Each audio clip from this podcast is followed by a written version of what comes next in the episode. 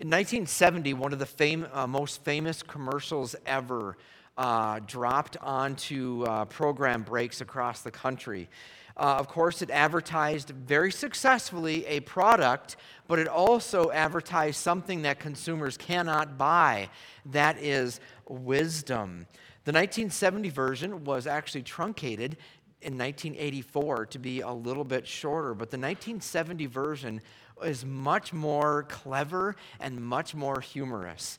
A young boy is curious about how many licks it's going to take to get to the Tootsie Roll center of a Tootsie Pop because he wants to know how long is he going to have to eat this thing. And uh, he first goes up to a cow and he asks Mr. Cow, how many licks does it take to get to the Tootsie Roll center of a Tootsie Pop? And the cow answers him by saying, I don't know. I always end up biting. Ask Mr. Fox. He's much cleverer than I. So he goes to Mr. Fox, who's sitting on this boulder, and asks him the same questions. And Mr. Fox uh, replies, uh, he would say, uh, Why don't you ask Mr. Uh, Mr. Turtle, for he's been around a lot longer than I. Me, I just bite. So the kid goes to uh, the turtle and asks the same question. And Mr. Turtle says to him, Well, I've never even made it before without biting. Go ask Mr. Owl. He's wiser than us all. And so owls are, of course, a symbol of wisdom, so he would be one to go to. And he certainly shows his conventional wisdom when the boy asks a repetitive question, and the owl says, Oh, that's a good question. And let's find out. And he steals the sucker from the kid, starts licking it, counting down one, two, three. Remember this commercial? Crunch. And uh, it says three. And he, then he gives the kid an empty sucker stick and he's left to, to, to go home. And uh, the kid in the 1970s version, it, it ends in, in, the most hilarious way. He gets the empty sucker and he walks away and he says, If there's anything I can't stand, it's a smart owl. I mean, it's fantastic.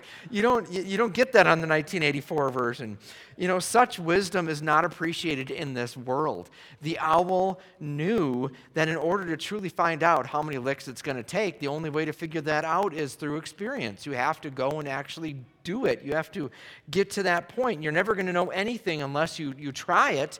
And so this owl is very shrewd uh, in his wisdom, and he knew how to take advantage of an opportunity. The kid was curious. The owl got a free sucker out of it, and the kid went home without a sucker and without answers. And so it's, it's absolutely genius. Uh, and wisdom is funny like that. Uh, wisdom can be a joy and a benefit for those who have it, and it can be a complete annoyance for those who lack it. In Mark chapter 12, we're getting towards the end of a long discourse in which the religious leaders are desperately trying to trip Jesus up, to get him to stumble in some sort of a way that they can finally get him, make him look like a fool, put him away, and so that they can also be seen as wise. However, with every question that they ask Jesus, time and time again, he answers with such wisdom that they are unable to even uh, retort anything or even ask him another question. They're out of words and out of wits. And so now Jesus turns the table on them, and the interrogated becomes the interrogator.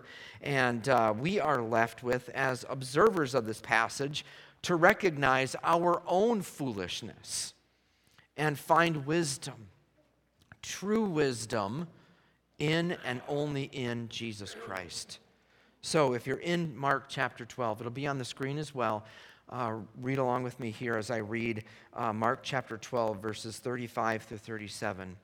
While Jesus was teaching in the temple, he asked, How can the scribes say that the Messiah is the son of David? David himself says, By the Holy Spirit, the Lord declared to my Lord, Sit at my right hand until I put your enemies under your feet. David calls him Lord. How then can they how then can he be his son? And the large crowd was listening to him with delight. Friends, Proverbs chapter 3 in verses 13 through 14 tells us that happy is the man who finds wisdom and who acquires understanding, for she, being wisdom, is more profitable than silver, and her revenue is better than gold. And so, what we find here in Mark chapter 12, verses 35 through 37, is that if you hear the words of Jesus this morning, you will have a richer treasure than the fortune of Jeff Bezos. You will have life. And so, first, we must strive to know where true wisdom is found. We must strive to know where we can find wisdom. This little boy in the Tootsie Pop commercial uh, was desperately trying to find someone with an answer to his burning question, and instead it just left him burned and without a sucker. And it, namely because he was asking the wrong person.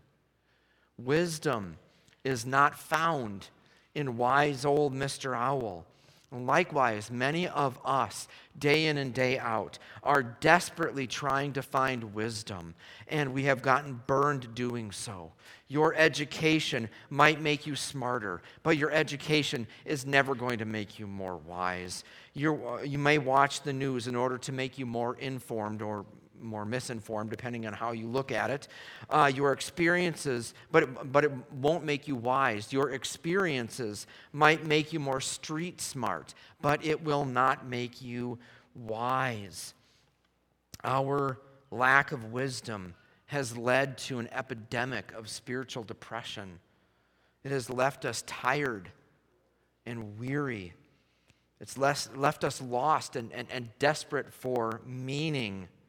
And yet we keep hoping that this next season of life, that this new drug, this once in a lifetime opportunity, this relationship, this experience, this class, this certificate, this degree, this philosophy will make us wise when time and time again we are left wondering if there is any true wisdom in this world at all.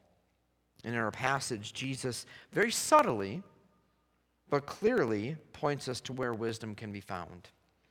If you find it and delight in it, your search is over. You have found it. In verse 35, Jesus says, How can the scribes say the Messiah is the son of David? David himself says by the Holy Spirit, The Lord declared to my Lord, Sit at my right hand until I put your enemies under your feet. Did you catch it? Like I said, it's very, very subtle, but it's there. Verse 36, notice that Jesus quotes from Psalm 110. Psalm 110, here's a little fact in case you're ever on Jeopardy and they ask you the question what is the most quoted Old Testament passage in the New Testament? It is Psalm 110. So, there you go. Jesus quotes from Psalm 110.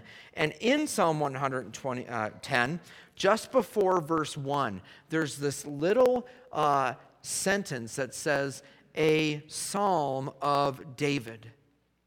It points to the authorship of this particular psalm. This psalm is written by King David of Israel. He's the greatest king that Israel had ever uh, known. And here Jesus affirms the Davidic authorship. David himself says, in Jesus' omniscient, divine, God filled mind, David wrote Psalm 110. But David was not the only one who wrote it. Notice that Jesus goes on to say, David himself says, by the Holy Spirit. In other words, Jesus here is affirming that the psalm was not only penned by a human, but it was also superseded or guided or inspired by God Himself. This is affirmed throughout the New Testament uh, in places like 2 Timothy 3:16, where it says all scripture is inspired by God, meaning that the scripture that comes out expired from God comes from within. It's something like air that he breathes that was blown out and then the writers were writing it. Inspired by God, it's profitable for teaching, rebuking, correcting, and training in righteousness. 2 Peter 1, verses 20 through 21, Peter says, Above all, so everything he has said prior to this, above that, know that no prophecy of Scripture comes from the prophet's own interpretation, but prophecy, no prophecy ever came by the will of man. Instead, men spoke from God as they were carried along by the Holy Spirit. That word carried along is a nautical term. It is a, a term that is usually used in the context of wind blowing a sailboat. Yes, a rudder can direct it, but it's not going to get anywhere unless there's wind. And Peter is saying that that is how the Old Testament writers came uh, with what they were writing. They were being carried along, they're being blown along by the Holy Spirit. So, what we must conclude here is that Jesus is affirming that what we have in front of us in the Bible is nothing less than the very words of God. It's not as if this becomes God when we encounter it or interpret it. That's a wrong way of looking at it. This here is literally God's word. It is affirmed not only throughout the New Testament, but it is unequivocally affirmed by Jesus Christ himself. And if this is God's word, then where else do you and I need to go to find wisdom? If this is God's word, what experience do you or I need to find life? If this is God's word, what drug or substance could we possibly use to either supplement or substitute God's word? If this is the God of the universe writing to us, what level of education could you possibly strive for when God's word is given to us to be understood by both children and adults alike? Where are you searching right now to find life and peace? Every other path is a dead end. You might start walking down the street thinking that it is an outroad, but then only get to the end and see you have to turn around and go back.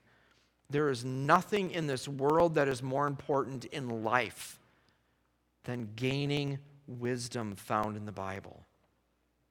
The question is are you searching for it? There is true life to be found. There is grace to be found. There's forgiveness and peace and understanding available for you right now, all attested to you in God's Word. So, why is God's Word important? Well, because the scriptures, the Bible, God's Word, continually points us to the one in whom wisdom is personified. And so that leads us to our second point is that we need to trust in the one in whom true wisdom is personified. Trust in him who is wisdom. As I mentioned before, this passage is found in a much larger uh, context within the Gospel of Mark. Uh, it is taking place uh, within what we would typically call Holy Week. Uh, Jesus had just days before entered into Jerusalem riding on a, a donkey, which was universally understood by the Jewish folks to be a prophecy in which the, the promised king from long ago was coming into the holy city.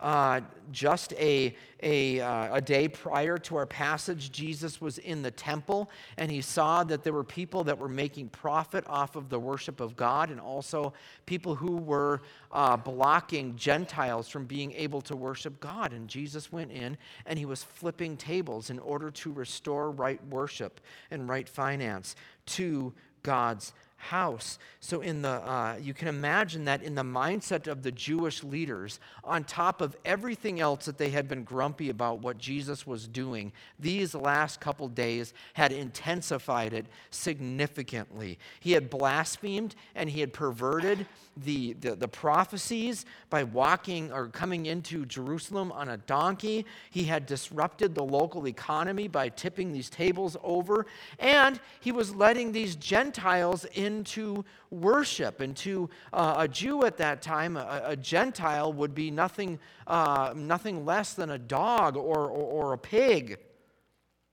And now in this section, they're desperately trying to get Jesus to slip, to make some sort of gaffe that they would be publicly able to arrest him and call for his execution. But as the conversation goes on, there's no such gaffe, and there's uh, that came from Jesus, only wisdom that leads them speechless. And so now here, uh, Jesus turns to Psalm 110 to show how the scribes in particular aren't skilled to do what they are trained to do to know and interpret the sacred writings for the people. Notice in verse 35, it says that while Jesus was teaching in the temple, so pause there for, for, for just a moment. Notice that it says that Jesus was teaching the masses at the temple. This is not some synagogue. This is not some small church in, in, in some rural podunk town. This is like preaching at the, the papal basilica of St. Peter at the Vatican. This is a big deal, especially in light of the week that Jesus has, has had at uh, so far this week. His audience that was there was there for Passover, which was the biggest week of the Jewish calendar. This is a big deal. This wasn't a conversation between him and the scribes, it, it was him doing exactly what I am doing right now. And so, if he were to call anyone out, it would surely garner attention. And indeed, he does. Notice that he accuses the scribes of being theological slouches. The scribes, again, are the lawyers and the seminary professors that are in their ivory towers that are supposed to know these things back and forth. Lawyers today might not get a good reputation, but back in Jesus' day, uh, the scribes were revered in their, their knowledge. They knew scriptures inside and out. Even so, Jesus here says in verse 35 How can the scribes, the wise ones, the academians, say that the Messiah is the son of David. For David himself says, by the Holy Spirit, the Lord declared to my Lord, Sit at my right hand until I put your enemies under your feet. Now, to get to the bottom of what Jesus is saying, we have to do a little bit of uh, language exploration. And I know that some of you don't particularly like English class, but I'm going to try to make it as spicy as I can here. In every translation, the word Lord is used twice. The Lord said to my Lord. But in the original Hebrew that Jesus and all of his contemporaries would have been familiar with, actually used two different words. The first word that he used uh, would have been the name Yahweh. This is the holy name of God that was given to Moses uh, at the burning bush in Exodus chapter 3. Uh, the second word for Lord is the word Adonai, uh, which was, uh, would have been understood as a noble term. It would have been used for, for a king. You know, we see this all the time in British culture. I don't know if any of you watch Downton Abbey or anything like that, but everybody's always calling each other Lord. Oh, yes, my Lord. I'll get done with that right away, my Lord. That is what that second term is referring to, is that sort of dignitary. And so right away, we see that the Jewish leaders here at the time would have recognized that this was referring to uh, the Davidic king, whoever was on the throne of the Davidic line, essentially David's son. That is who they were looking for. And over time, and especially when there was no longer a king in Israel, the idea of David's son being the king somehow morphed into the idea that the one that Psalm 110 is looking forward to is Messiah, that he is the anointed one, the promised king. So, with that in mind, we could uh, reword Psalm 110 to say, Yahweh declared to my king. But again, who is writing this? It's David, right? But yet, David is saying that Yahweh declared something to his king. Well, if David is the ultimate king, who is he talking about here? He could not be talking about anyone other than God himself, who is his king. It can't be his son in that traditional sense. So now you can see the corner that Jesus is pushing the scribes into. This Lord, this Adonai, will in fact be a son of David, but he will be much more than that. He will be the son of David, and he will be the son of God. Truly man and truly God. And with that, Jesus outs himself as the one in whom Psalm 110 is pointing towards. He is Messiah. He is the anointed one. He is Yahweh and Adonai. And as he teaches the masses at the temple, he is inherently asking them if the scribes, the wise ones, the teachers, the academians, the lawyers, if they can't even interpret a simple text like Psalm 110, why are you going to them for your wisdom? Why are you looking to them?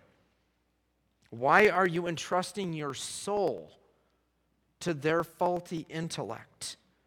And he is telling you and he's telling me as observers here that we should come to him and find wisdom. Come to me, he says, and find life. Abandon all of those things that promise life and freedom and wisdom and come to me. I am everything, Jesus says, that the Word of God is pointing to. By trusting in me, you will be wise unto salvation. By trusting in me, you will have rest for your weary soul. By trusting in me, you will have life. Friends, this Jesus is wisdom embodied. And he is calling you to himself. Will you abandon all of those false philosophies and wisdoms and follow him. We should trust in the one in whom true wisdom is personified. And third and finally, we should orient our hearts to delight in Jesus, true wisdom. I've had the pleasure of sitting in uh, quite a few academic debates. Um, I've seen really smart people on two sides of the fence, argue it out. I've seen people debate the existence of God. I've seen people debate the historical Jesus. And uh, after seeing the debates that I have, I'm convinced that they're not particularly helpful. Why? There might be one or two people that are there to really gain some insight, but for the most part, people just show up to see their camp and to support their tribe. They're not there to be won over by anything. They're there to cheer when someone gets a zinger or get upset when someone gets zinged. Is that, is that a right term? I don't know. Um, I get video suggestions on YouTube all the time with titles like, Watch Jordan Peterson destroy this journalist agenda with his logic. You know, it's, it's clickbait, right? You know, things like, Watch Ben Shapiro destroy this person. Uh, you know, and I say to my own shame that those types of videos are, are, are such clickbait for me. And I wish that I could say that I do that to learn the value of someone else's opinion that is radically different than mine. I do want to have that be part of who I am. I wish that I could say that I, I, I, watch those things to sharpen my understanding and my skill in dialoguing with people who uh, don't agree with me or whom I am, am, am on totally opposite ends of the spectrum with. But if I'm completely honest, I am far more drawn into the clips where my guys and gals are making verbal mincemeat of their opponents. And I say that to my shame. I don't say that in any sort of prideful way. I would never click on a video that would, ti- that would be titled something like, Watch Jordan Peterson get completely destroyed in his logic, because we, we, we tend to cheer on our tribe. We tend to cheer on our camp. Far too often, we only play to win. And at this point in Holy Week, Jesus is absolutely wildly popular. He has healed the sick, he has raised the dead, he has exorcised demons. He, uh, his name is famous throughout the land. His entrance into Jerusalem was, uh, was just totally classic. People were throwing their, uh, their palm branches before him. This is the king that they've been waiting for for centuries. Uh, his popularity was just huge. They were all in at this point, and uh, this was the chosen one that they had looked forward to. So you can imagine their mindsets. His reputation grew even more when he entered into the temple and flipped tables. I mean, imagine if some guy came in here and started flipping all the chairs around. I mean, that would catch your attention. And so here, we find a Jesus that was fighting for the little guy, and after a lengthy grilling, Jesus now shows that his wisdom exceeds that of Solomon. He is making the leaders who are spiritual oppressors look like absolute fools. It's like they are watching a real life YouTube video that says, Watch Jesus destroy the Jewish leaders with his impeccable logic. And what's the result? Verse 37b tells us and the large crowd was listening to him with delight. Be careful when you read that verse. There's a verse in Proverbs, I don't have it on the screen, that says, Don't gloat when your enemies fall, or the Lord may just uphold him and essentially the tables be turned. Don't let your brain believe that Mark is describing something good he's not. This passage is an indictment on the crowd just as much as it is on the leaders. And if we're not careful, we're going to fall into the same trap that this large crowd does. Why? Because they are going directly for the clickbait. They are not interested in who Jesus is. They are not interested in his wisdom.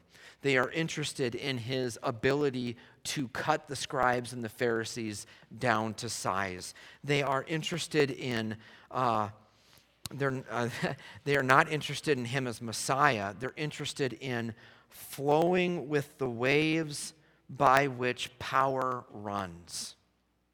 And right now, the wave, Jesus is, is riding the wave of power. But in just a few short days, that wave is going to ebb and it's going to go back to the Jewish leaders. And we'll find here in the, in the following weeks and as we go through this that they turn very quickly.